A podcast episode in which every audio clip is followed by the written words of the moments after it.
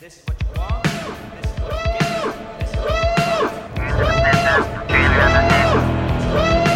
what you You have located Geekfest Rants, the entertainment podcast for genre geeks like you, Shall we play a game? covering the world of vintage and current film and television since 2010, Game over, man.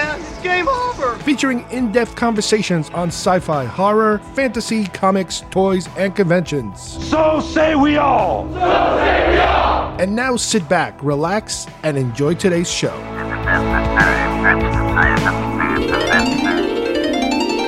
Walt Disney's classic Song of the South is back.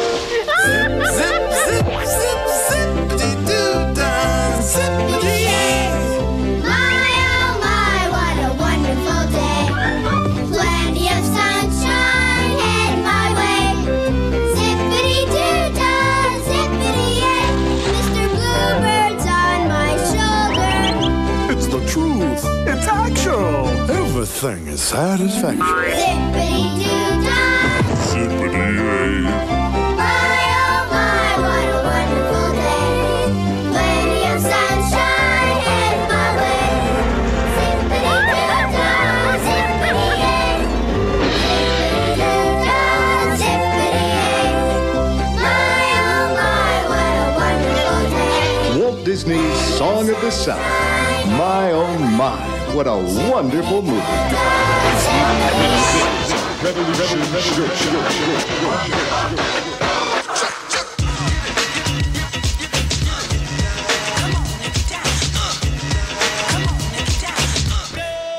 The year is 2020, the number.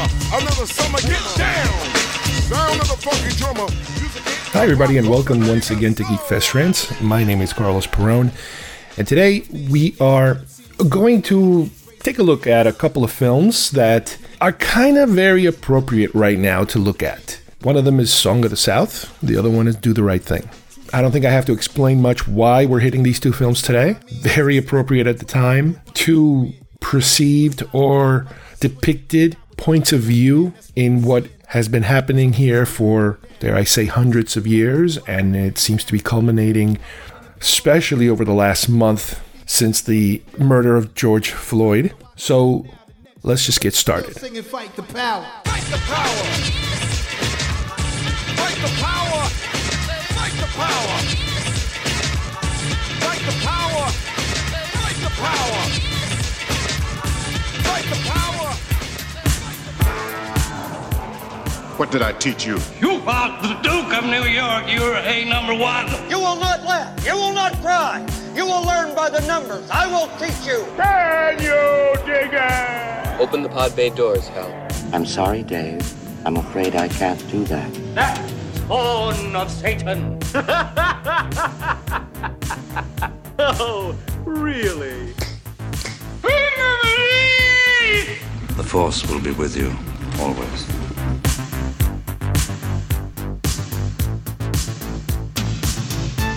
All right, let's get started with our first film, and that is Song of the South. Well, given the current events, I figured this would be an appropriate time to finally tackle on this particular film.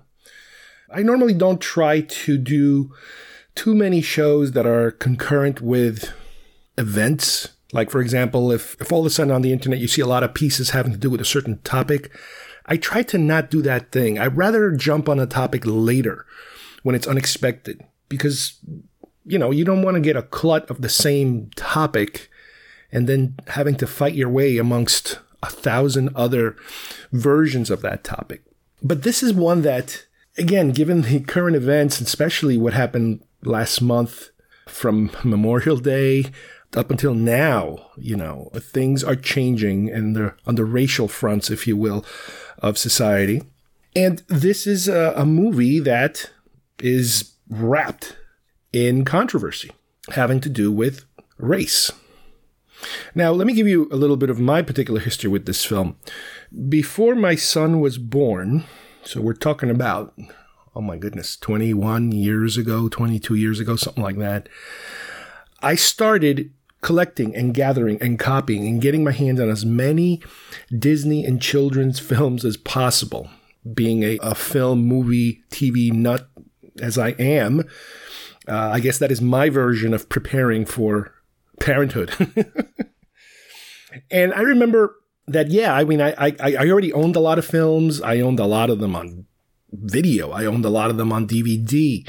I owned a lot of films on Laserdisc.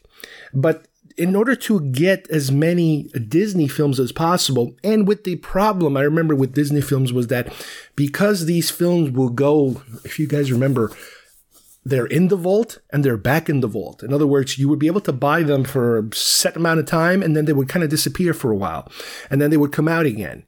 Usually, what ended up happening, I think, was that whenever a new format would arrive, that's when you would get a chance to all of a sudden repurchase them. But you could go you know, five years or more without there being more copies of, let's say, VHS copies of whatever film you're specifically looking at. Also, because I was somewhat of a film snob back then, I think I'm still somewhat of a film snob in terms of I fell into the letterbox pool of film viewers. You know, once I realized that there was actually more content that we weren't used to seeing because of the f- aspect ratio, I would chase down these films that were at a wider, you know, a, at a bigger aspect ratio because I wanted to see the full picture.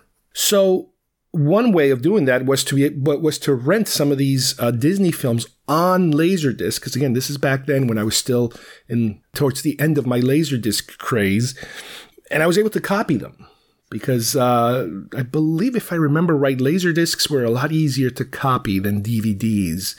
With VHSs, I remember you had the issue of, you know, the copy protection and stuff like that, where in order to bypass it, you needed another device that would stabilize the image. You know, what was it called? I think it was called a TBC, a time base corrector. We used to have that in school, I remember. And then I bought my own consumer version of a time base corrector that would automatically adjust any VHS tape as you were copying it into a secondary tape.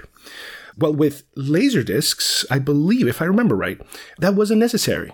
You can go straight from laser to VHS and I don't remember if I even used the time based corrector because the time based corrector not only stabilizes the image, which that's not the main purpose. I mean, the, stabilizing the image was a great thing to do, but you could also tweak the colors. You could make it a little brighter, a little darker, you know, the contrast, all that, the hue. You can mess with it a little bit.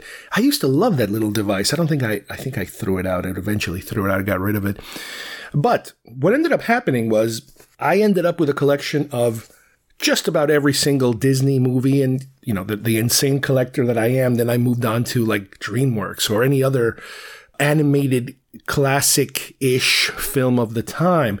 And as my kids got older and of age because you know obviously you can't show a newborn baby movies but as they got to the age of understanding movies you know I started showing them these movies. However the thing that happened is as new formats came along especially with DVD, I started buying these versions of what I already had copied. So, you know, Snow White, Peter Pan, whatever, you know, you buy the new version of it and it comes with so many extras that you never had on the laser disc at least.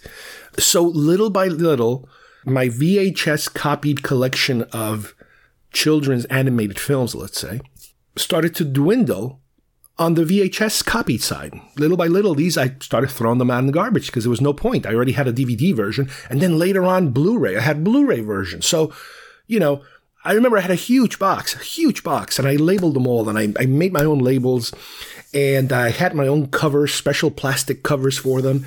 And that box, little by little, there were, you know, after after a number of years, there were only maybe two or three films left in that box when I started out with, I don't know, 30 or 40 of them.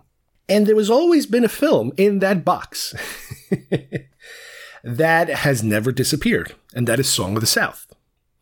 Now, when I copied Song of the South, it came from, I believe, if I remember right, a Japanese laserdisc. But obviously, when I play it, you know, I, when I copied it, it was without the the American subtitles or the Japanese subtitles or the Chinese subtitles, whatever subtitles you could access. I took them off, so this way you can just watch the movie directly you know, without it looking as if it's a foreign version of the film. I'd done something like that in the past, I remember, when I got a copy of, I think it was Pulp Fiction. Pulp Fiction wasn't available right away on home video, I think. And the only copy available at that particular time, again, was a Japanese you know, letterbox beautiful version. And I remember I had copied that and that's what I was, you know, watching at home. And that's until, again, until the official version came out and then boom, got rid of all that stuff. Don't need it anymore. Well, Song of the South has been in that box forever. And it's one of these films that, you know, you, you keep hearing about it and there's always a, all you know about it is that it's a, it, there's, there's some singing and there's some animation and it has to do with the post Civil War era uh, time frame. But there is some kind of controversy on this film uh, having to do with the way that African Americans, blacks, are portrayed or were portrayed. So it's the type of thing that I never really got around to do it. I never got around to watching it. And once again, now, based on what's happened lately, you know, we are learning so much about through the news of events that happened and what triggers these things and how uneven justice could be. But for me, another way of learning about it is to try to find films that can kind of portray that whole thing. I mean, I remember before this happened, before this event, the George Floyd murder, my son and I were watching Watchmen because we were all excited. Hey, Watchmen! Hey, you know, the, the, the, we read the comic. We kind of liked the movie. You know, I know a lot of people didn't like it, but we kind of like, oh, wow, that's pretty good. That's pretty interesting what they did. Oh, they're going to make a series. Oh my God, they're going to make a series. And so there we're, we're sitting there watching the first episode, and it's the whole Tulsa massacre. And we're like, what the hell is this? I mean, like, we were like, is this what, what what's what's going on here? What what is this? I never heard of this. I've never seen this. I've never I don't remember hearing about it in school. You know, I I came to the states in '79, so I was I think fourth grade. I started here in fourth grade, so I can't remember fourth, fifth, sixth grade. I don't remember high school anyone talking about this. I don't remember in college anyone talking about this. So I was like, "What the hell is this?" And it just completely blew us away. The fact that this was a real event, and how this event now, a couple months later, comes back into the news as a historical event that is about to be politicized and exploited and remembered and, and taught to people for the first time. It's really, really bizarre. So I'm like, you know what? I, I've been hearing so many weird things about this movie and and whether or not is you know is you know with Disney Plus for example you know all the Disney library is going to be dumped in Disney Plus but there's certain things they're not going to put out there anyway and this is one of those things they said the Song of the South is not going to be included in that collection now what's interesting is also that even though the movie was completely removed not from history but from being able to be promoted or played in any fashion the film was still available in other formats in other countries. So you could still kind of get it through back channels even till today. You can still get DVD copies or whatever.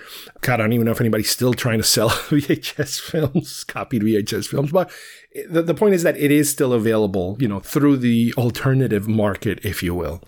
And it's still in a strange manner, which we'll talk about later, it's kind of survived in a different way, you know, through certain attractions at Disney um, certain other videos, uh, home media that will play you a clip of that movie because it has a very popular song in it. The Zip-a-Dee-Doo-Dah song is something that is still a staple of Disney.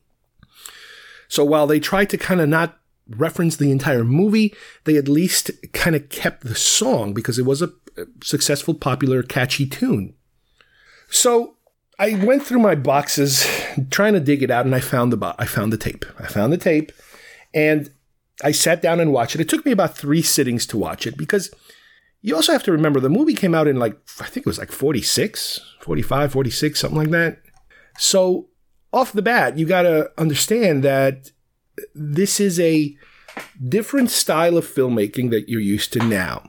This is classic Disney. This is old, old school Disney. This is one of their earlier live action films, by then Disney had already established itself as a leader in children's animation. Snow White, 1937, Pinocchio, 1940, Fantasia, 1940, Dumbo, 1941, Bambi, 1942. You had other smaller films that are not as popular but still considered part of the lineup. Saludos Amigos, 1943. The Three Caballeros, 1945. Make Mine Music, 1946, and then Song of the South. So if you're thinking about the giant ones, not the kind of smaller ones, the Song of the South came after Bambi, more or less, because there were some smaller ones in between. Now, what makes this film a little different than most of the other ones, most of these big ones, is that they were using a combination of animation and live action. You know, that whole thing that I remember when we watched uh, during Who Framed Roger Rabbit, that was amazing how they combined those two things. And then you went back and you saw it being done 10 years before, 20 years before, 30, you know. This is kind of where it started. That ability to be able to blend those two together. This movie gets a lot of credit for that. I'm not sure exactly if this is the first time it was done, period, but as far as a general movie release, you know, that being able to combine those two things, this was a big one for, for the for the caliber of a movie that this was supposed to be. Now, I'm not going to go too deep into the making of the film, but I will point out a few things. And the reason being this I want to be able to analyze this movie at its finished product stage. In other words, somebody decided to make a movie. And again, when the sausage was being made, and we all know about sometimes you don't want to know how the sausage is made, but when the sausage was being made, a lot of things were happening that could have been considered red flags as to potential issues that this film might have. But we have to deal right now with the end product. With that said, I'll throw a couple of things having to do with the making of the movie. The movie itself is based on a book, a book about children's stories, about animals and bear, you know, bears, rabbits, and foxes, and being told by Uncle Remus, who is supposed to be a fictional African American character that's telling stories about the South. This was put together post Civil War, and it tried to incorporate, you know, these mythical, mystical children's stories into a book of stories.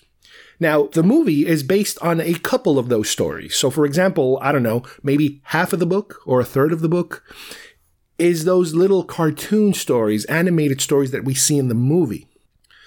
It has nothing to do with the live action. Live action is completely made up, also made up from a different source, from original material.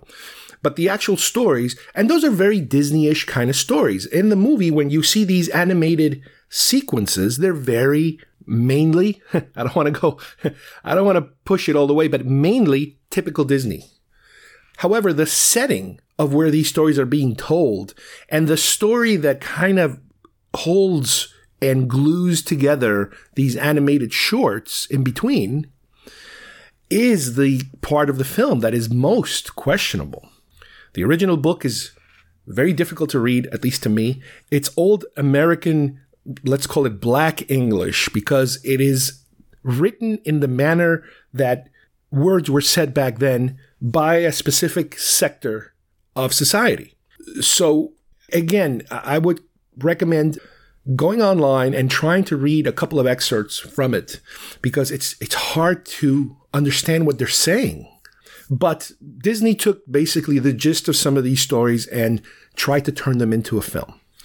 As this film is being made, from what I understand, one writer who was more of a, let's say, conservative Southern writer wrote it, and there were a lot of things that were changed because it was a little too, what could be even back then considered racist. The script was even submitted, I think the Hays Code, which was the censors back then, and they even had to trim some words that were a little too offensive too. So then they brought in another writer to kind of help kind of bring the film back into a more of a less racist tone. And he apparently uh, encountered a lot of pushback in terms of not changing things, trying to clarify certain things in the film that are not clear, and then being told not to do that. So, for example, let's say, for example, uh, talking about how this is a post Civil War environment and working it into the script and having certain lines having to do with saying, Hey, I'm not a slave anymore. I'm a free man. You know, that lines that make it more clear about the status of the people you're seeing. But for whatever reason, those lines being edited out. So there was there was somewhat of a struggle between writers and between Disney as to how how much to go one way and how much to go the other way. So there was some unusual things going on uh, while the film was made. The NAACP had issues with the film even back then. So let's look at the outcome of the film. Let's look at the the, the structure or the, the the basic story. The basic story is about a, a boy that is brought to the country to go live there, and then at the last minute, his father decides he's going back to the city to work. He leaves his wife, son, with the grandma to be raised in a plantation. In the plantation, he meets Uncle Remus, who's this grandfatherly older black man who kind of takes on forms an affection towards the boy because the boy is having trouble fitting in and uh, you know adjusting and somewhat being bullied by some of the local kids. So he tells them these stories which brings us to uncle remus's book that we talked about earlier. And this is the character uncle remus you know adapted from this fictional book into this fictional movie as a fictional character and the thing about what makes this a Disney film is that when Uncle Remus goes into the stories of these animals, these bears and rabbits, etc., the film changes to animation, where you get all animation, or in certain instances, a combination of anima- animation and live action.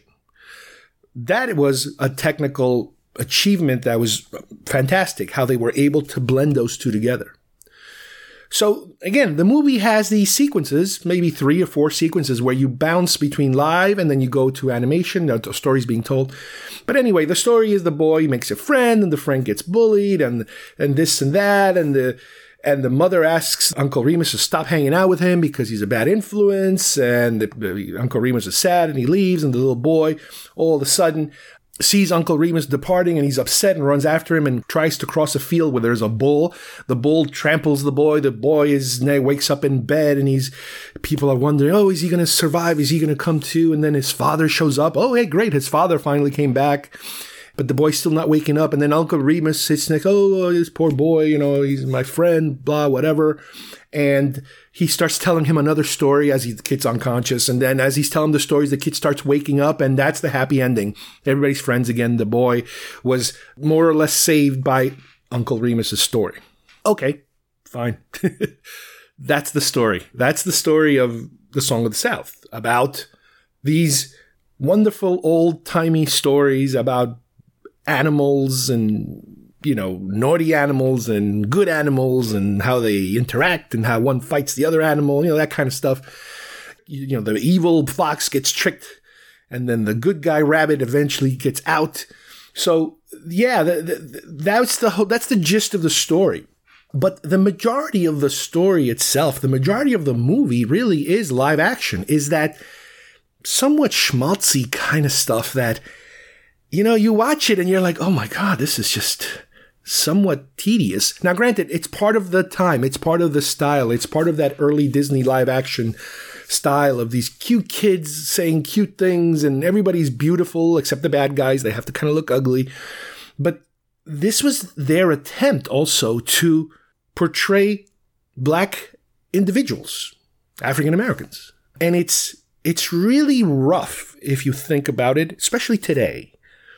I'd like to say that back then everybody was just okay with it because we like to always say that. We like to say, well, it's a different time. Things were different back then. People thought differently. Things were normal. You know, everything was fine. But it's not, and it wasn't because again, when you dig through the little his- through the history of the making of the film, you knew already that there were problems with how these, this thing was written you already knew that there were some people saying this is a little too racist, and some people saying, well, no, that's fine. It's just the way the world works. You know, you, you get that that push and pull that exists to this day.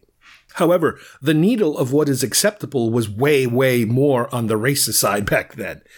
You know, today that needle keeps moving more and more and more, you know, to the left, to the less racist side. But that's just what it was at the time. So the plantation is established even though it's not told by lines in the film, this is a post Civil War environment. And right off the bat, when they show you the Southerners, the plantation owners, if you will, and the workers, it could be pre Civil War. The blacks are dressed practically like very poor people as compared to the rich Southerners. There is a huge distinction between these two. Even if they are not slaves, which they're not, they're, it looks like they barely got out of that mode. The way they speak to each other, the subservient manner in which uh, they're there to serve. They're working the fields. Even the kids are working the fields. They have a young black kid in the house that kind of hangs out and plays with this kid that's this this this white kid that's visiting, and it's very weird. Kind of like you could say, well, it's just two boys, two little boys playing, but it's almost like he's there and that's his job that he's been assigned the job of playing with the little white kid. It's like it's his plaything. You, the, the the word houseboy kind of uh, flashes in your head. It's like, wow, it almost feels like that's his job. That's his assignment. And yeah, the people that are there to work are dressed differently. They're wearing very poor clothing with rips on them. You know, the clothes have been used. They're, it's it's it's very very different. So they're already painting a picture of that. The majority of the time that we see any black people, they're either singing very happy or singing kind of spiritually, but there is like zero discontent whatsoever in their life. It's like this is the best thing that could happen to them. That's the impression you get from the way that they are acting. You never hear them complain about anything. There's no reference whatsoever to the Civil War at all. And you can kind of say, well, you can get away with this because it's a musical. Well, it's not really a musical. The musical numbers, and there's only like one or two, are only on certain animated sequences. But the way that people act in a musical, where like you can throw a musical and just be the most sad subject and it's still happy because it's a musical, no matter how serious the situation is, a lot of times the stereotypical musical will make just happy. Anything will, will make it happy. This is kind of that feeling. People are just happy. Everywhere they are, they're happy. They're happy people. But you look at the conditions in which they're living, it's as if the black people are living kind of like in the woods in shacks, and the white people are living on a mansion. And it's like, you can't have that. It, it's, it doesn't make sense that you have this level of happiness in such a distinct, different settings. But it's, again, the only way I can describe it is it's a musical kind of feel to it without having any songs. And yeah, there is that, like I mentioned, that, that there is no middle ground. The, your characters are either what used to be the master society and the slave society. There seems to be no middle ground, what today would be called middle class, where what most people kind of try to be in the middle of this whole thing. In this film, that doesn't exist. You're dealing with two extremes, and they are equally happy to be in that world. Now, you could say, yeah, well, that's part of the fictionalized, romanticized version of the South, which I've, I've heard this before. I've heard that that argument of the well, you know, slavery wasn't that bad, really. People had it kind of good.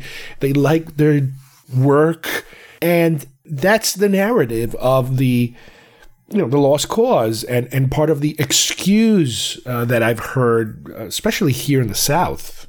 I mean, I'm in Florida, and you know, you hear a little bit of this up north, but you really hear it more here.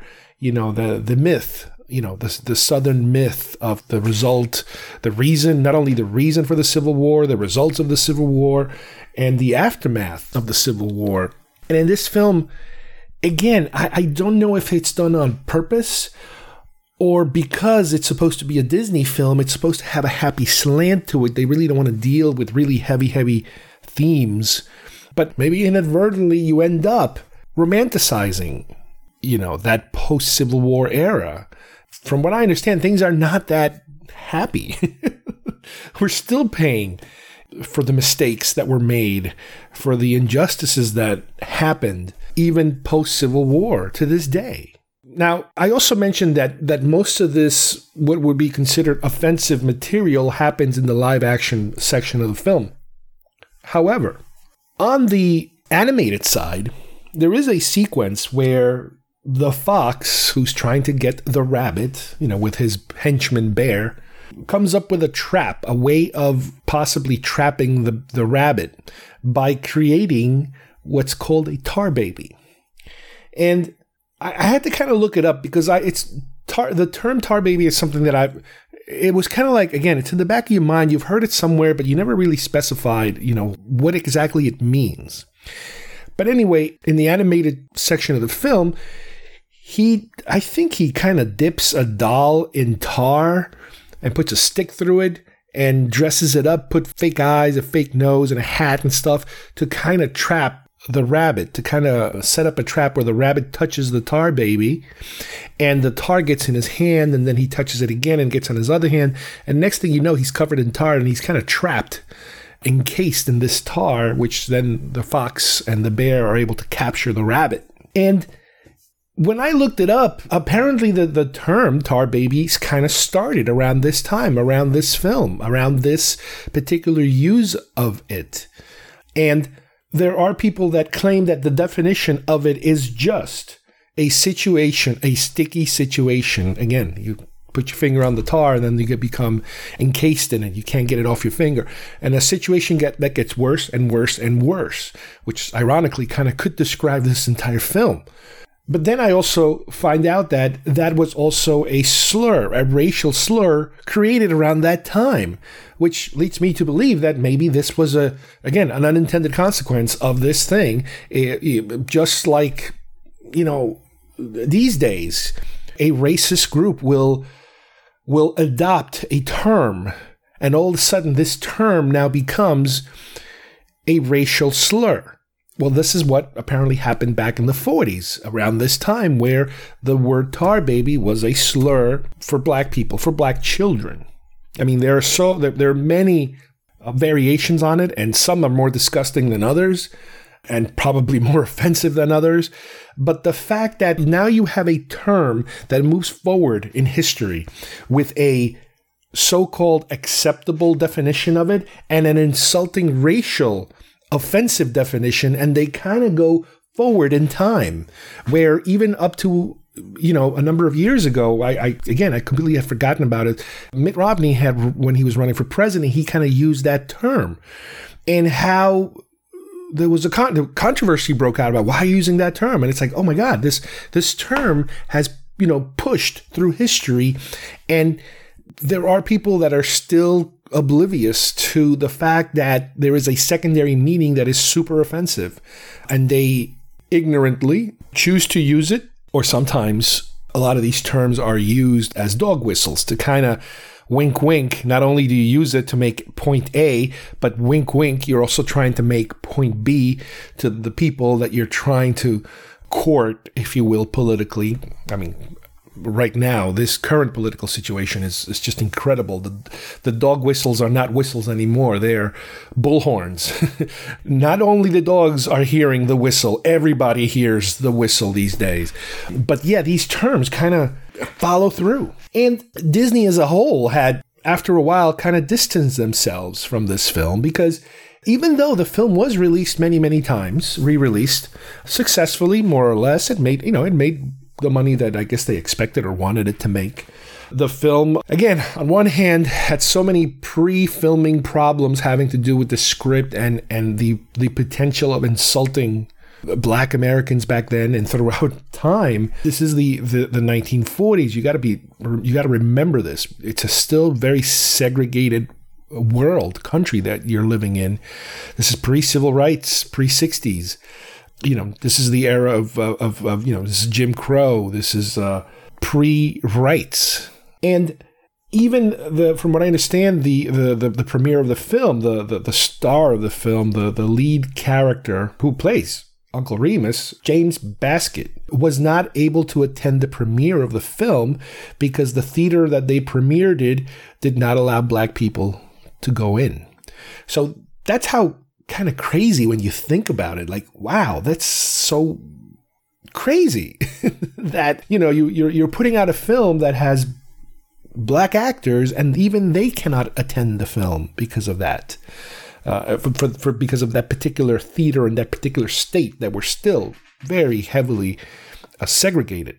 So it's really hard to tell the intent. You know, something tells me they had uh, good intentions, but the execution was just more difficult than they probably realized. And uh, like I said, the film was released uh, a number of times. It was on um, home video. It, it, made it to some international versions. But at a certain point, I think it was maybe back in the 80s, after the last re release, you know, theatrical re release of the film, they kind of put it to bed. They kind of quieted the film down and kind of stopped showing it. Disney parks still had uh, at the time, and and and even after the film was kind of put to bed, the um, Splash Mountain ride. Uh, the Splash Mountain ride, which, from what I understand, you have your your California version and your Florida version, which that's the one I'm more familiar with.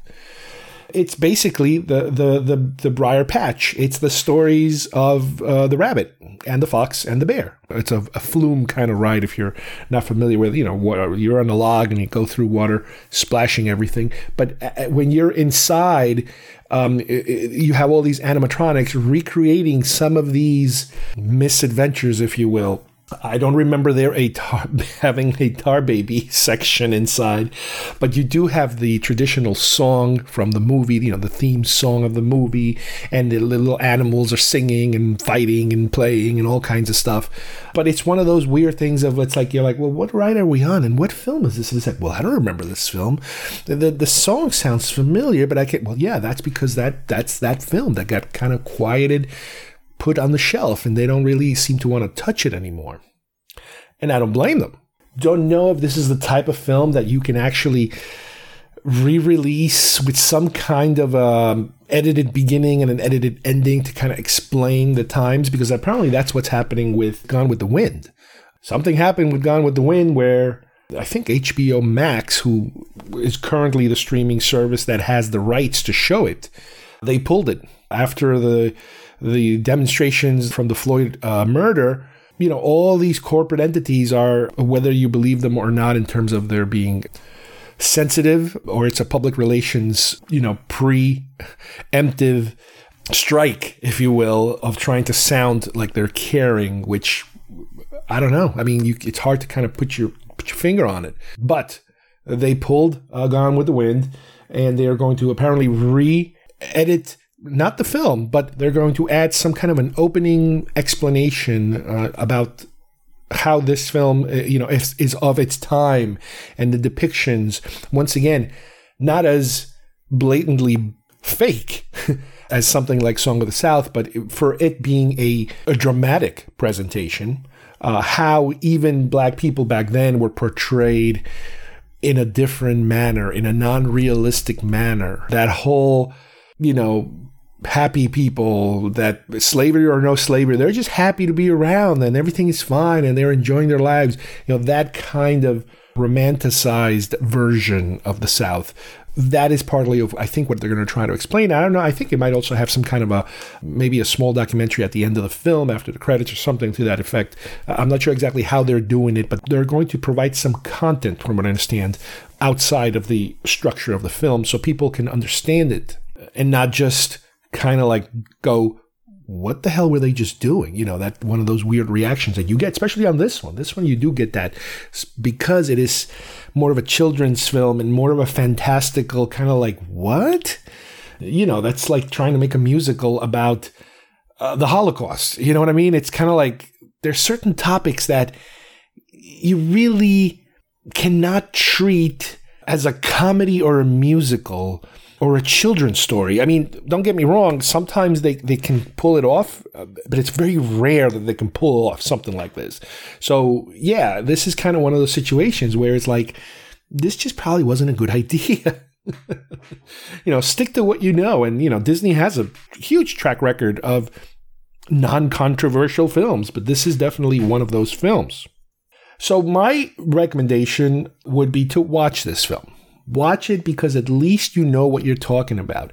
And watch it to see if you can pick out, without necessarily being told, what are the things in this film that could potentially be offensive.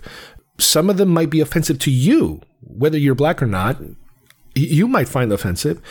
And then there's certain things that you would have to display empathy for other people, which is something that's a little difficult these days, you know, for for our leaders to do, to kind of put yourself in the position or put or you know wearing you know put yourself in.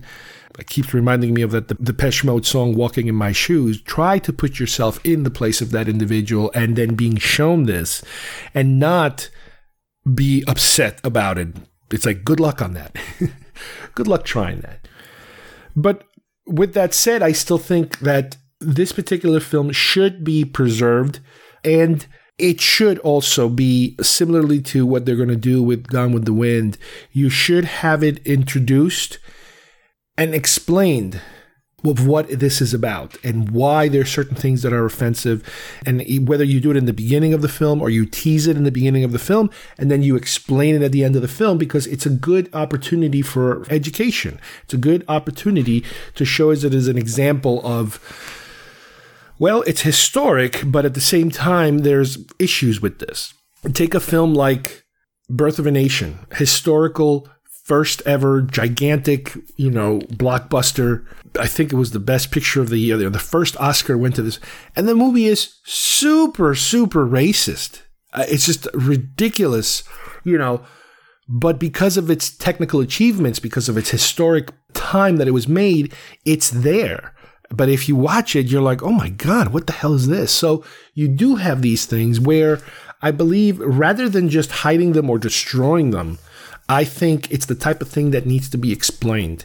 It needs to be brought into the modern era of whatever this modern era we're living in so that you can not just get rid of it but explain it to people and and to show them why is it that on the one hand you know like this film has this amazing you know combination of animation and live action sequences that for the time they were groundbreaking but on the other hand, there are these very subtle or not so subtle racist elements to it.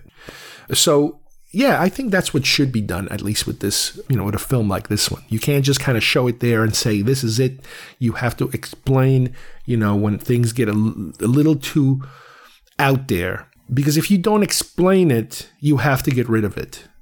You have to. You just can't have it sitting there and potentially being a source of insult you know, to people. Now, on the other side of the spectrum, I want to talk about the film Do the Right Thing. What can you say about Do the Right Thing? I, I, I brought this film up a number of years ago. And again, in a political manner, I didn't review this film as part of my films that I normally would review.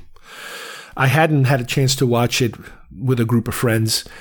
It's a film that when it first came out, I was in college and I really wasn't uh, when when I was in college. I really wasn't up for trying to get into some kind of a political or social political bend.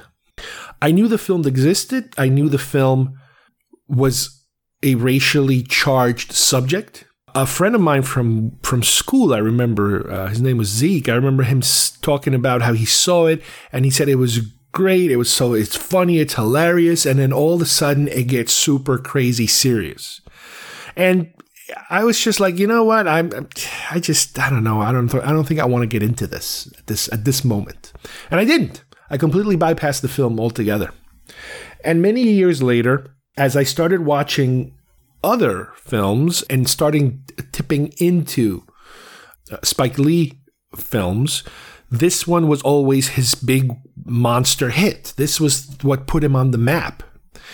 And eventually I got around watching it and yeah, it is it is a it, it is exactly like my, my my friend said it was. It was he said it's it's hilarious, it's very funny. You have all these little stories that are taking place in this city that I was very familiar with. And then yeah, all of a sudden the film makes a left turn and it is a crazy you know, racial incident, race riot, whatever you want to call it, example of things that have, have happened in the past in New York and other areas. And ironically enough, a couple of uh, years later, it was almost kind of like what happened as a result of the Rodney King beating, you know, the riots after the acquittals and all that stuff. So I remember, yeah, I remember watching the film and it was very entertaining. It was very funny. Uh, all these characters he created, super famous, you know, actors nowadays. You know, a lot of, you know, Samuel Jackson's in it and Giancarlo Esposito's in it. All of the, I mean, obviously Spike Lee is always, uh, a lot of times he's an actor in his own films. A lot of people. Danny Aiello, John Turturro, uh, the Italian pizza uh, store owner and his family. Uh, you know, it's it was just it's just great. And yeah, you get to that point in the film where you kind of see the perfect storm starts to brew. It's all kind of fun and games. There are little ripples of things that are happening. But then when the perfect storm aligns, when the planets align, which is kind of what's been happening here lately, you have a series of events that are aligning and aligning and aligning, and then boom, somebody lights that spark and the fire start. And that's what happens in the movie. And, you know, I understood the movie at the time in terms of it being, yes, that happened because of that, and this happened because of that, and then the, the, the fight happened because of that. The, the killing of this individual triggered this, and that triggers that. And what I'd never understood the first time I watched the movie was why did the character of Mookie, which is Spike Lee's character, why did he put that garbage can through the window of the pizza store? Why wasn't it somebody else? And then at the end of the film, why does he then come back and ask for his money after everything that happened? Those are two things that I've always found no answer for initially when when I um, watched the movies, and I really didn't. I mean, it wasn't like I, I sat down with anybody else, uh, let's say uh, somebody who's black, and, and, tried to get them to explain it to me. No, I, I, didn't do that. I was just trying to figure this out on my own, and it, it's it's it's been one of these uh, sticking points that always bothered me about it. And recently, you know. Um, with all the things that were happening and have been happening, the rioting and the protests, and the killings and everything, you know, I figured, you know what, it's a good time to watch this film again. And I watched it with my son because he's a big movie nerd like myself and he start, you know, he's curious about these other films that are exist out there. You know, once you start once you start kind of testing the waters outside of your safe zones, there are these other films out there that all of a sudden it's like, ooh, that's interesting.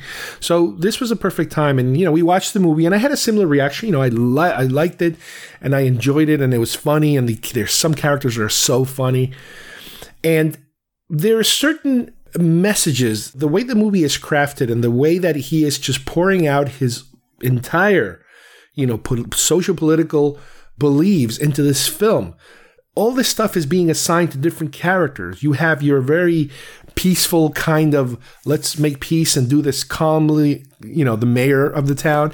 And then you have a more in your face Radio Hakim. He's he's kind of like an in your face kind of guy.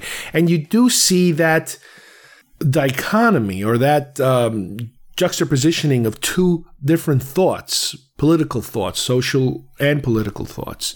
You have your Martin Luther King and your Malcolm X kind of you know, two groups that are going after the same goal, but they're using different means. The guy that's trying to sell the pictures that he's it's a hilarious character and he's always you know has trouble speaking and he kind of starts the fire it's like the little some of the least expected people that you figure would be the catalyst or or or the spark for these events end up being those characters, those people, the ones you would expect them to be, the loudest, most in your face kind of person is not the person that starts this whole thing. And even with Mookie's character, and a lot of this I had to kind of learn by going on YouTube videos and researching interviews with Spike Lee and listening to other reviewers and, and, and, and, and you know, that kind of thing where he, again, the, the writer is always the best source of what is intended. What is the intent of the filmmaker or the writer? And that's one of the things that Spike Lee said on interviews is that the easy thing would have been to assign the violence or the you know, the breaking of the window, the lighting of the fire to the characters that are the, the, the most perceived to be troublemakers. But he purposely had the other characters do it, the characters that are the ordinary people, the least likely to do it, because that's kind of how life works sometimes. Uh, things don't go the way you expect them to go. They events happen and things change not because of what you thought was going to change it, but some other thing happens. And this is exactly what's going on right now. You know, another, you know, murdered, killed individual, in part because of his race, a story that normally would just kind of fall by the wayside and you move on to the next story, all of a sudden triggers this crazy, crazy, practically worldwide event nationwide. I mean, a lot of times these things are very local. It affects that city. This thing affected everything. And it even went outside of the country. There were demonstrations, as you guys know, outside in, in different European countries and, you know, all parts of the world. It's, it's really crazy how this thing spread. So the other thing uh, that I remember that I always kind of was confused about in a similar fashion, uh, which is again the, the, character of Mookie. Why does he throw that garbage can through the window and and starts the the burning down of the pizza store? And after the second time that I watched the movie, I was trying to figure it out because I'm trying to figure out, I'm trying to justify, and I'm trying to come up with a good reason, like a good kind of good guy reason why he would do that. Why would your good character, the character that you're watching this movie through, who is the good guy of this film, they really are not, I mean, there are bad guys, but everybody is very gray. There, there's no black and white, really, if you think about it. The cops go way overboard and result in killing somebody. Again, this is a typical, typical story. The kids are hotheads, but they're not criminals. They're not murderers. You know what I mean? They're, none of the characters are truly like completely 100% evil or 100% good. Mookie's character, he is the good guy, but he's a bit of a jerk. He, you know, he he's got a wife or a girlfriend with a kid and he's, you know, he's working in a pizza store and he you know, he spends part of the day hanging out with his girlfriend. You know, he's not a clean, you know, angel. He's not a a um, a white knight, if you will. that's probably not the that's probably not the best term, but you know, he's a flawed character. So with that, still, he is the character that we are trying to identify with, and I couldn't wrap my head around why is he doing that. Now, one idea that I had, which I, again, I'm not the first person to have it because when I did a little research, I found out that a lot of people who I tried to justify it in that manner. And my way of justifying was, well, well, maybe the reason he threw that can through the window was to kind of diffuse the situation because the crowd, after the killing of uh, Radio Hakeem and they took him away, the cops took him away, the town starts to go crazy and they start they are getting ready to explode. And the owner of the pizza store and his kids, it looks like they might be coming after them. And before they can come after them, because even the mayor is the guy who's trying to stop them from, from violence, from, from getting out of control, and they kind of don't want to even listen to him. So, right before they get a little too close to them, that's when Mookie throws the garbage can. And my rationale was like, well, maybe he's throwing the garbage can, even though it is going to cause damage and, and possible destruction. What he's trying to do is he's trying to save them from taking a beating and possibly getting killed to kind of divert the attention. Because as soon as he does that, I believe the mayor is able to kind of scoot them away and bring them off to another block or something to kind of get away from the, the riot that starts. And then I found an interview from Spike Lee that said that, yeah, there are people who look at that decision and, and they look at it to see if that's the justification for his actions. And he said it's not. He says that most black people that he's talked to don't need a reason given to that character for what he does. That is pent up rage. That is something that has been brewing in him all his life and apparently is brewing in most, according to Spike Lee, African Americans. And only white people, people that don't understand that issue or that pent up rage, ask him about it because they don't understand why would a person do that. As a matter of fact, and again, I never noticed this until I, I, I watched this review.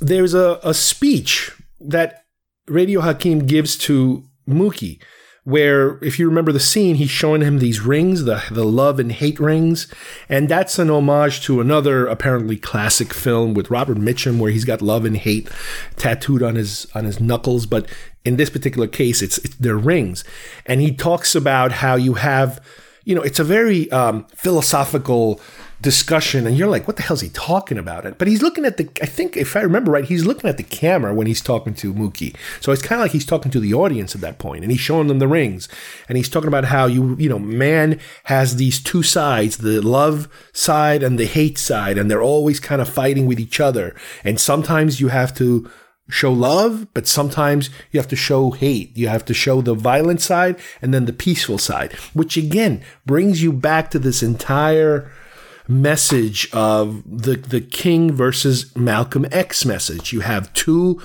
identical goals trying to be reached by two different paths. One being the path of love and peace, and the other one the path of hate and violence.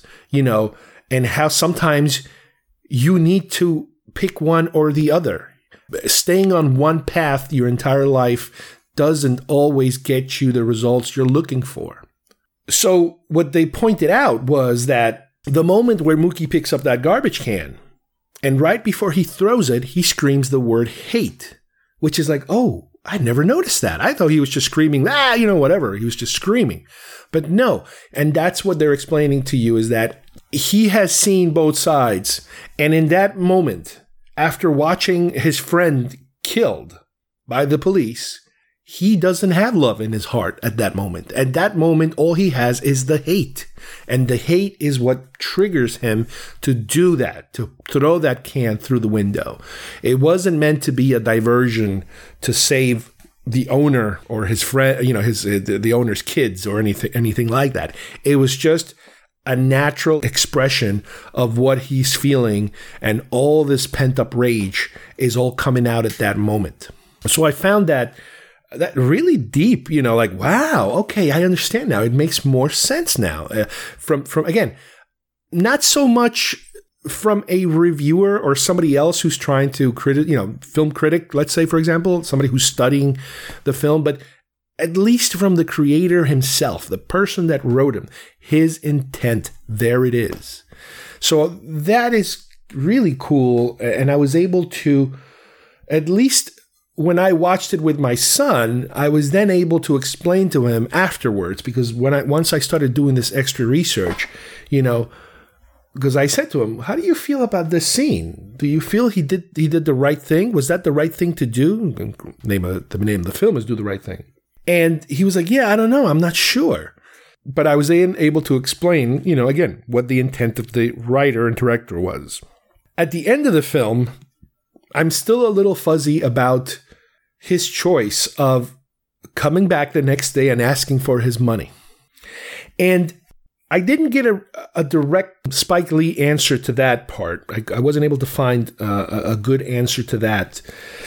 I don't know if you want to kind of link it to some kind of reparation related answer in terms of when it's all said and done, technically he still owed the money. But you know, he even said the, the pizza. Uh, Danny Aiello even says to him, you know, the money that I'm gonna that I owe you doesn't even begin to cover the broken glass and the damage that happened, you know, as a result of that. And and and Mookie even says, "What are you worried about? You have insurance. Everything's gonna be you're gonna be, everything's gonna be paid for."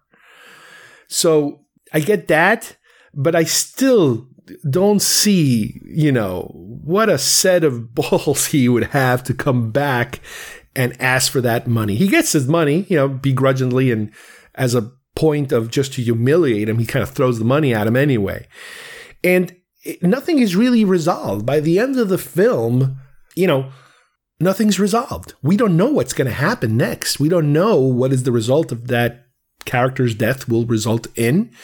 Mookie's out of a job. Now he's got to look for another job. So financially, he's got a couple of dollars in his pocket now, but still, his life has not improved. He's still kind of where he was when he started, which again could be a representation of that situation that even after these killings, nothing changes. These things don't change. It's a perpetual cycle that keeps happening, at least at that time.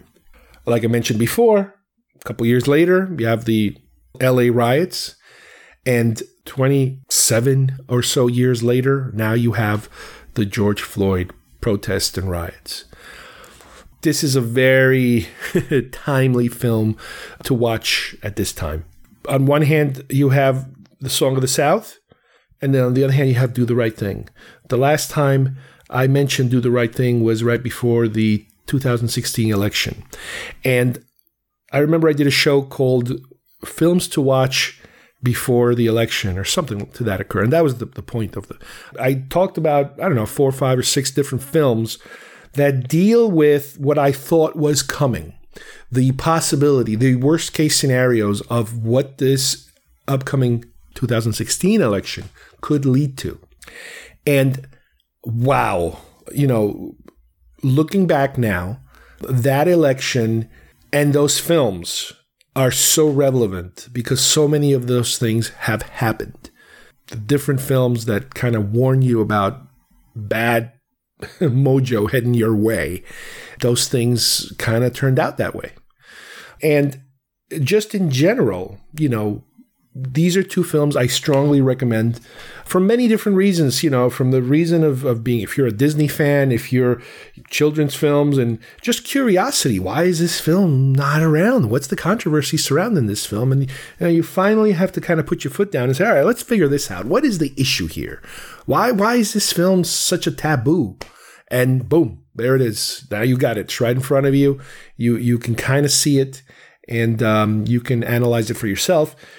On the other hand, you take a film like Do the Right Thing, and again, very prophetic film at that time. And now, like I said, 27, almost 30 years later, it is still a very prophetic film. So if you guys have a chance, watch them. Have those conversations with your family, with your children. Don't go just on what somebody else told you or even what I say. The, the point of all of these things, the, a lot of these shows that I do, is for you to then watch these things, if you haven't, and make up your own mind, make up your own opinion. Don't just go on what what you know what the rumor is. But yeah, these are very two interesting films. W E L O V E 108 FM.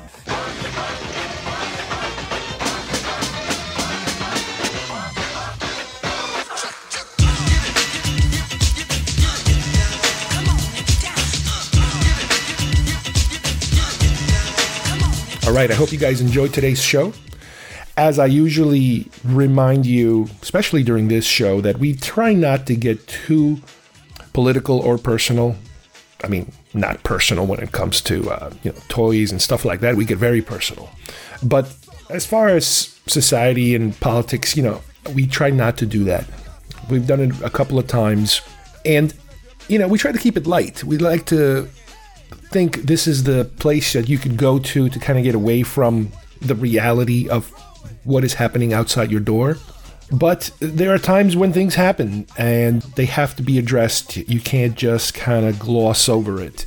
You can't live on your own bubble. You can't force your friends, you know, to don't talk about this, just talk about happy things. Don't talk to me about politics. Don't talk to me about this. Don't talk to me about that. Don't talk about, you know, things that are affecting you personally. You can't just pretend to be in a happy mode all the time. You know, to put on those rose colored glasses. And now, granted, I, I know people like that. Uh, I know people that, given the chance or giving the choice, they would love to live in a world wearing rose colored glasses. A lot of it is generational, a lot of it is patriarchal. You know, they were brought up a certain way. And this is, I'm talking about usually older people, uh, where because they were brought up at a certain time, they kind of voluntarily, because that's how they were brought up, give up the decision making to, let's say, the man in the family. This is something that has changed. You know, society has changed. This isn't the 50s anymore, or the 40s, or the 1800s, or the 1700s. And yeah, there are people who like to just kind of like, let's just all get along and be nice and not talk about those things and just like, let's just be happy and, you know, don't worry, be happy. Very uh, appropriate song for other reasons. Or there are people that are not, you know, older individuals. There are people that just decide that that's how they're going to live their life. They create these boundaries or these guidelines or rules that, in order for them to interact with other people, the rule is we don't talk about this. We just don't talk about that. And I understand why they don't want to talk about that because, yes, it can bring in this kind of passion into their discussion that they don't want to deal with. And you could say, well, maybe they don't want to deal with it because they don't want to risk fracturing the relationship. And that's true. That's that's very true. That's that's the like the the general rule of when you get together, don't talk about religion, don't talk about politics, you know, because you don't want to have, you know, Thanksgiving dinner every time you uh, you have a get together. You don't want it to turn into an FU fest as opposed to a geek fest. if you're looking for FU fest, that's a completely different show. This is Geek Fest rants, not FU rants. But yeah, there are times where this could be taken, just like anything else, you could take it a little bit too extreme, where you just decide to ignore everything. Well, we, we tried to ignore everything up to a certain point. And with this particular episode and what's going on outside the confines of my house, it's hard to ignore it. Now, granted, I live in an area where it is a, a bizarre Twilight Zone ish example of what's happening. And I say that because if you look at the news on the last couple of weeks, now things seem to be calming down a little bit now, uh, but the, the first four weeks were something else. Demonstrations, the burning down of police stations, you know, all that stuff that was happening. And from here, we only got to see it from a distance through TV because the area where I live is is is very unusual area, and you know it, it's funny how life brings you into certain things, and kind of like what I mentioned before when I was talking about do the right thing, where you would have thought this is how these things would have happened. The hothead, the Giancarlo character, should have been the one that starts it all and instigates it all and lights that flame. But no, it ends up being someone else. Well, that's an example of how life just kind of goes in the direction that it goes. My politics are very liberal, as you can tell, probably. You know, I'm uh, I'm definitely not middle of the road. I'm left of the road. Uh, I voted for Bernie this time around. And the only reason this was the first time is because on the previous election, I was an independent, so I couldn't, you know, vote on the Democratic ticket. I had to wait for the presidential ticket to be up there and running because uh, at that point I would have had to make this, you know, a similar decision. And I'm not sure exactly what I would have done at that point. I don't know exactly if you know. Thinking back four years, I don't know if I was all in on the Bernie side, but I, but this time around, I was like, yeah, yeah, I, I'm more, more left of center than your average Democrat, and and Bernie's platform really, you know, spoke to me. But hey, didn't happen. We move on. I've always been on the left side of things. My background is, uh, as you probably have heard on previous episodes is I'm not I'm from Uruguay. I was born in Uruguay, but for all intents and purposes, I was raised here. I came here when I was nine. I couldn't. I don't think I have enough memories. I don't think I have enough events that I could count on both my hands that I could say, well, that was before. I mean. I, I don't know if it's normal not to have too many memories from when you were that young. Certain things stick out. My toys, watching Star Wars in Uruguay, did I mention my toys? uh, uh, getting beat up by some hoods uh, once when I was very young. Uh, you know, th- there's certain events that just kind of stick out in your mind. Um, but even school really uh, my memories don't kick in until i was actually here it's, it's i guess that, that's what happens i mean i know there are people that claim they can remember everything that's happened to them since they were like uh, you know two years old but i, I don't know i just that that's not how my brain works but one thing that i remember i was telling somebody uh, right around the time of the 2016 election and once trump got into office and and the place that i worked there was only like one or two other people that were like-minded politically. Again, let me bring this back. Let me jump again to another tangent before I return to this one. When I lost my job, oh my God, how long ago was that? Like eight years ago, I think it was. Holy moly, it was eight, about eight years ago. Seven or eight years, something like that. When I was working at MSNBC, you know, this is after the Comcast takeover one option that I always had, not a guaranteed option, but an exploratory option, was a friend of mine who works at Fox News, which was right across the street from MSNBC. And that is because MSNBC used to be in Jersey, then moved to New York City, 30 Rock. So NBC and Fox were kind of across the street. There still are. He had always offered me the possibility hey, if you want to try to come here, I can ask around, see if they need anybody and that sort of thing. And I never took him up on it. And personally, I would find that so troubling, uh, so painful to have to work. Now, don't get me wrong.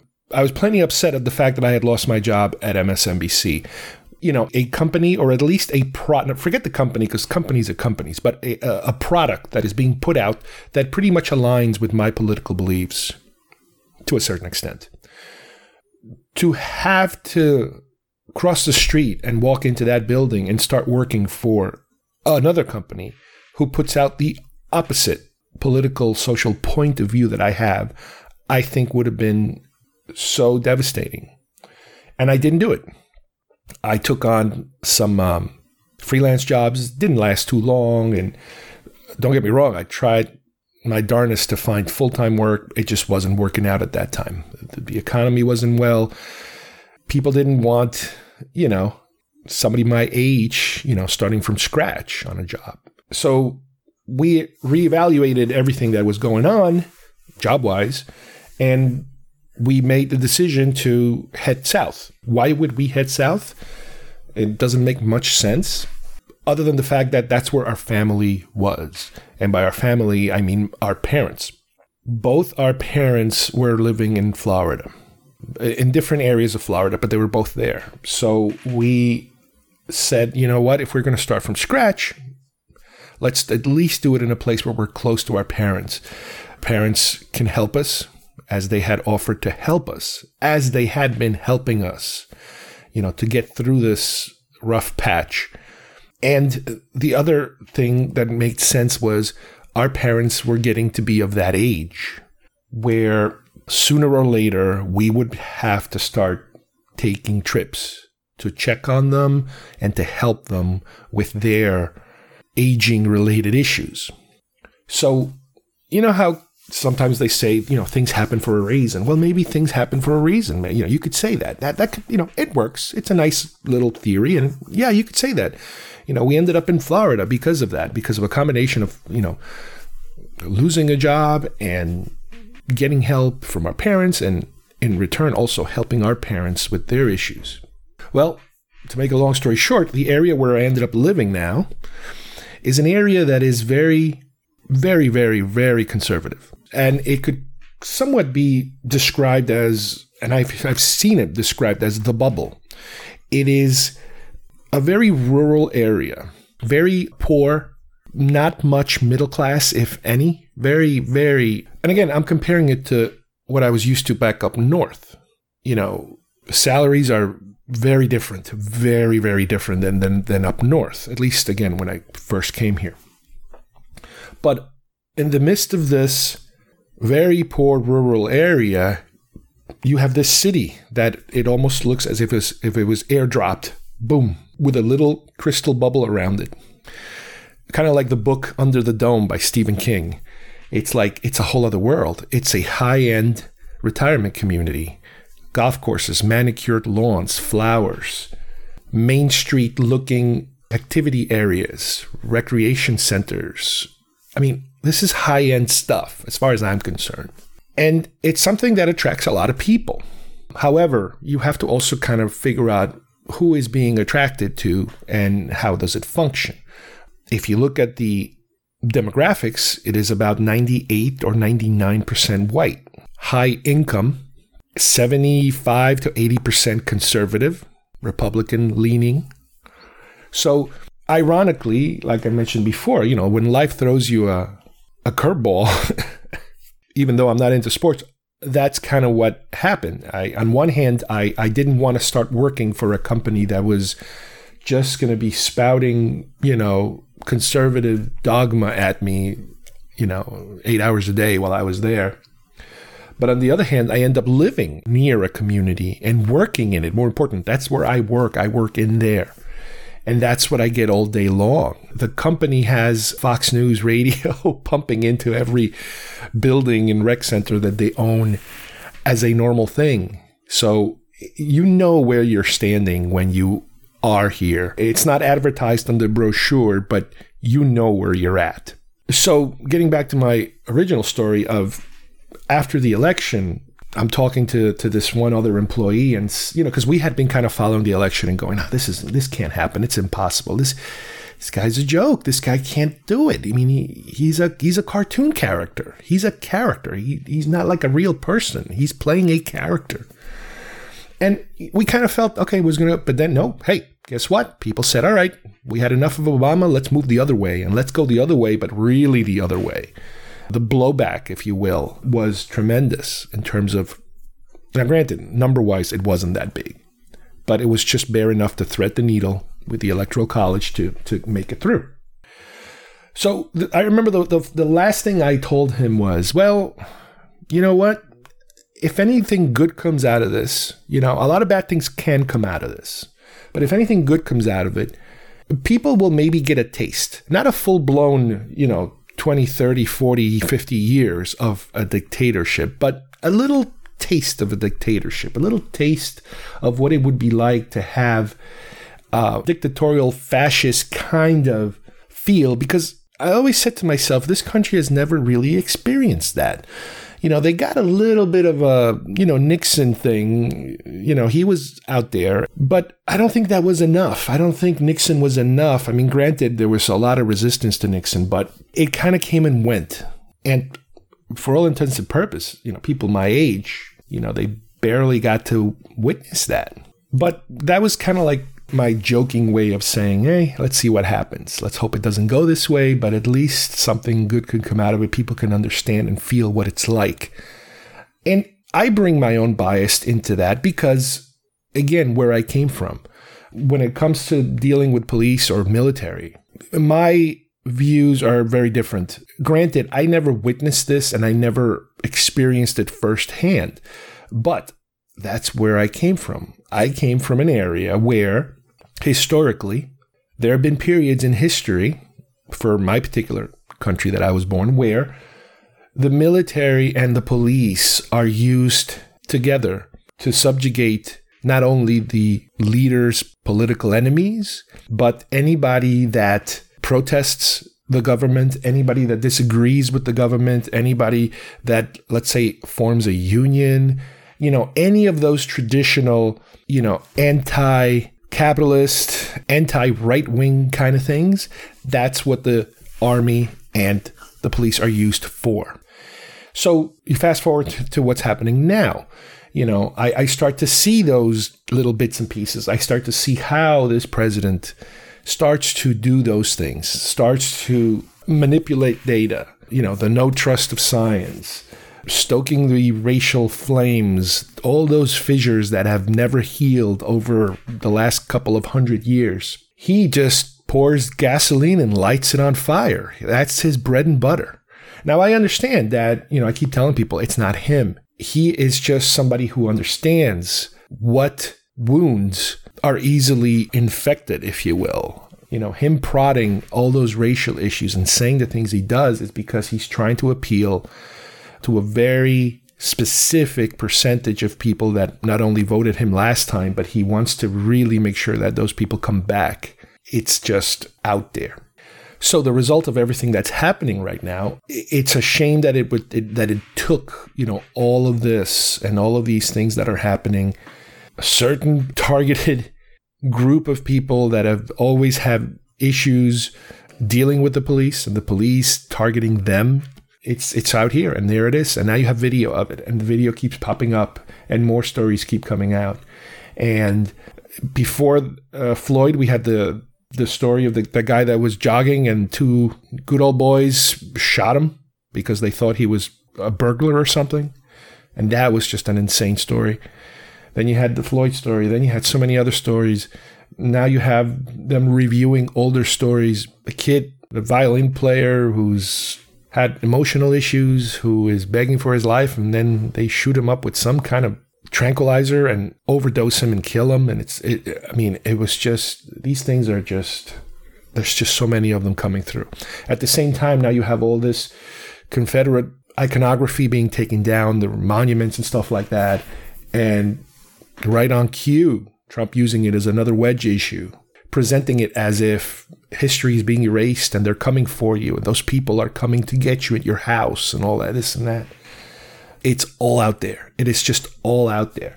And the reason I'm telling you all this is because you should know, you know, who the people that are doing the shows that you like are like. I did a show a while back that, man, did it stir up some controversy having to do with Star Wars fan groups and how they went political and kind of tipped their hat and showed everybody what they were about. And they created a whole storm uh, that took a while to kind of quiet down. But those groups are still around. And you should, I think, research or at least look into it sometimes. And it's something that you really don't do. We normally don't do that. Everything we enjoy and we watch, we watch it and enjoy it, period. There it is. However, if you really want to know what's behind a show, that should give you a little more information and it could help you to decide whether or not you want to continue watching the show. I always, every now and then, run into these Facebook situations where I kind of tell people, you know, if you don't like my feed, my personal feed I'm talking about, if you don't like my feed, you can feel free to block me or or even unfriend me. That's perfectly fine. But you can't really preach or expect people to only post or only talk about certain things on their feed. Granted, if you're a business, you want to keep it straight. So on my GeekFest Rants Facebook feed, it's all GeekFest Rants. You know, it's all entertainment and horror, sci-fi, whatever. But on my personal feed, you're going to get a lot of political stuff, and you also get the geek stuff, and you also get the personal stuff. You know, you get everything. One of the things that I was, I remember I was telling somebody is uh, somebody who's very against showing your personal feelings on Facebook. I was explaining to him that Facebook is kind of like a big room. And in that room, you throw all your passions and whatever you're interested goes into this big room. And when you visit that room, you're going to see all of these different topics, all these different passions. Real life, or when you go to work or associate with people, you know, that sort of thing, that's kind of like a house with many rooms in it. You show certain people which rooms you want to show them, and you don't show them certain other rooms. So that's kind of like the difference. You can compartmentalize your feelings, but Facebook, they're all there, and you get the whole package. And that's good and bad because then you can kind of, you know, you you see somebody post something or say something, and you're like, wait a minute, what did he mean by that? Is that a di- or, or it's very explicit that he said something, and then you go and look at their profile, and a lot of people are really not very savvy with Facebook and the privacy settings. And then you look at all their posts and you're like, oh, okay, I see where this guy is at. And it's like, okay. And I'm sure, you know, in my case, just by me telling you about it, that you know where I'm at. I hope there's going to be a lot of changes coming. I hope racial inequality will diminish as a result of everything that's happening. I hope there is some really, really serious, not just cosmetic, but serious police reform in terms of diverting a lot of this money to more social causes, thereby not needing, you know, this militarization of certain areas for the police. You know, I don't think you need tanks and helicopters and, you know, like military grade equipment in a city. They used to have, like, if that was needed, it was there for that. But for it to become so, like, regular, just bring it out for the hell of it type of attitude, that's a whole different world. And again, I know your passions. I know that there are people, you know, that are sports and that's their entire life is sports. And I know there are people that are police and their entire life is police. Everything has just one boom, that's it. Everything centers around how you feel about the police. And yeah, that that happens. You know, you you you you attach yourself to whatever passion it is. However, I do know that from what I remember, the issue of Black Lives Matters came up first. That was a reaction to an unusually high percentage of deaths occurring at the hands of the police, focusing on black people. And I also know that when people start screaming, All Lives Matter or Blue Lives Matter, that was just a reactionary FU to Black Lives Matter. So it's not one or the other. It's not, you know, you can't really go down the line and try to explain this because I don't know if people understand it, but they did not exist. That was never an issue before. It became an issue after somebody said, hey, we got a little problem here. This is disproportionately bad on one side. We need help to make this less disproportionate. And the response was, well, you know, it's everybody, not just you. Another great example I saw somebody say is um, that's like you approaching your friend and saying, Hey, you know, my mom just died and I, I feel really bad. And your friend turning around and saying, Well, but you know, all moms will die. It's like, that's not the point. That is not the point. The point is that one person is hurting or one group is hurting for a very specific reason.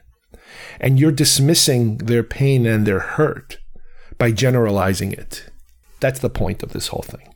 I'm glad it's changing in many different ways. And again, I'm not a sports person, but I saw, I see that sports, you know, Colin Kaepernick's stance is finally reaching certain people that were not reachable before. Corporations are making adjustments. Monuments are coming down, even though, again, our government is trying to hang on to that Confederacy because they want those Confederate votes. But let's just hope this ends in a good way and that come November, a lot of these things that people are fighting for come true. All right, I promise you, I'm off my soapbox probably until the election. and a very special thanks to IC Robots, episode 25 of the Stuck at Home show, for inspiring me into adding this editorial at the end of this particular episode. Thanks everybody for listening, and we will see you here soon at Geekfest Rants. Bye bye, everybody. It's gonna be a scorcher today. Universal Pictures presents a new film from Spike Lee. Good morning, Miss Mother Sister. Now, Mookie, don't work too hard today. The man says it's gonna be hot as the devil. I've been here 25 years. LaSalle's famous pizzeria is here to stay. Trust me. Mookie, the last time I trusted you, we ended up with a son. I know you can't stand it. You can't stand it. Hey, hey, Sal, I'm picking the brothers from the wall here. You want brothers on the wall? Love. Get your own place. You can do what you want to do. 89 the number. Another summer. What I tell you about that noise? What I tell you about them pictures? Give us what we want. You talk to brother, talk to him. You the man. No, you the man. No, you the man. No, you the man. The first time you turn your back, boom. Right here, man, in the back. Y'all take a chill. You like to sign a petition to boycott Sal's famous pizzeria? Hear me, what you ought to do is boycott that no good barber that messed up your head. And that's the double truth. Rude. Fight the power. Fight the power. You know, deep down inside, I think you wish you were black. Who told you to step on my sneakers? Who told you to walk on my side of the block? Who told you to be in my neighborhood? I own this brownstone. Who told you to buy a brownstone on my block, in my neighborhood, on my side of the street? I can't even hear myself think from Spike Lee. Director of School Daze, and she's gotta have it. Good people, please! If we don't stop this and stop it now, we gonna do something we gonna regret for the rest of our lives. Doctor? Come on, what, what? Always do the right thing. That's it? That's it. I got it. I'm gone.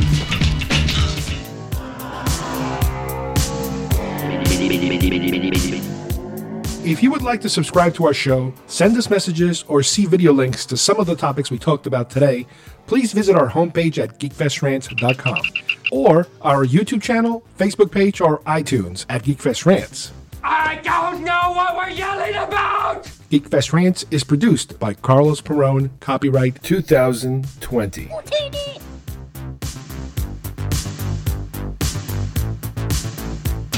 This broadcast is part of the IC Robots Radio Network.